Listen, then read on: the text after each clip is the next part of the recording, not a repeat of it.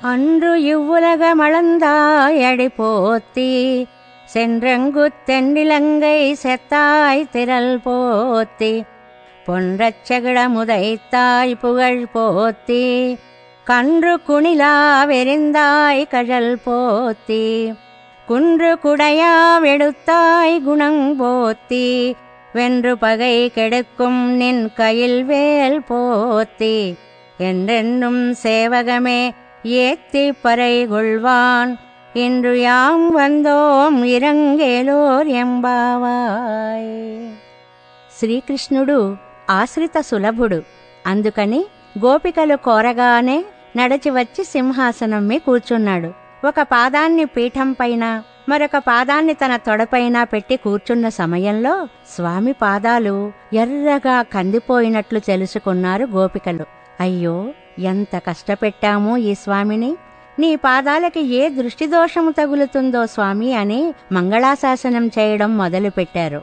ఆనాడు బలిచక్రవర్తి తనది కాని రాజ్యాన్ని ఆక్రమిస్తే అతని దగ్గర నుండి దానం పట్టి నీ పాదాలతో ఆ భూమిని కొలిచావే. ఆ దివ్య పాదార విందాలకి మంగళం స్వామి. లంక చేరి రాక్షసులను చెండాడిన మీ బాహు పరాక్రమానికి మంగళం.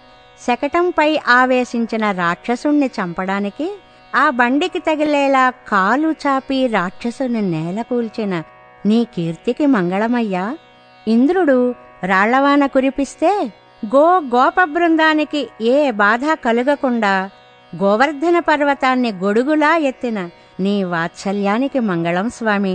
సమూలంగా శత్రునాశనం చేసి విజయాన్ని వరించే నీ చేతులలో ఉన్న వేలాయుధానికి మంగళమయ్యా అని ఈ ప్రకారంగా నీ వీర చరిత్రలనే కీర్తించి పరా అనే వ్రత సాధనాన్ని పొందాలని మేం వచ్చాం అనుగ్రహించు స్వామి అని గోపికలు స్వామిని ప్రార్థించారు அன்று இவ்வுலகமளந்தாயடி போத்தி சென்றங்கு தென்னிலங்கை செத்தாய் திரள் போத்தி பொன்றச் செகிழமுதைத்தாய் புகழ் போத்தி கன்று குணிலா வெறிந்தாய் கழல் போத்தி குன்று குடையாவெடுத்தாய் குணங் போத்தி வென்று பகை கெடுக்கும் நின் கையில் வேல் போத்தி என்றென்னும் சேவகமே ஏத்தி பறை கொள்வான் இன்று யாம் வந்தோம் இறங்கேலோர் எம்பாவாய்.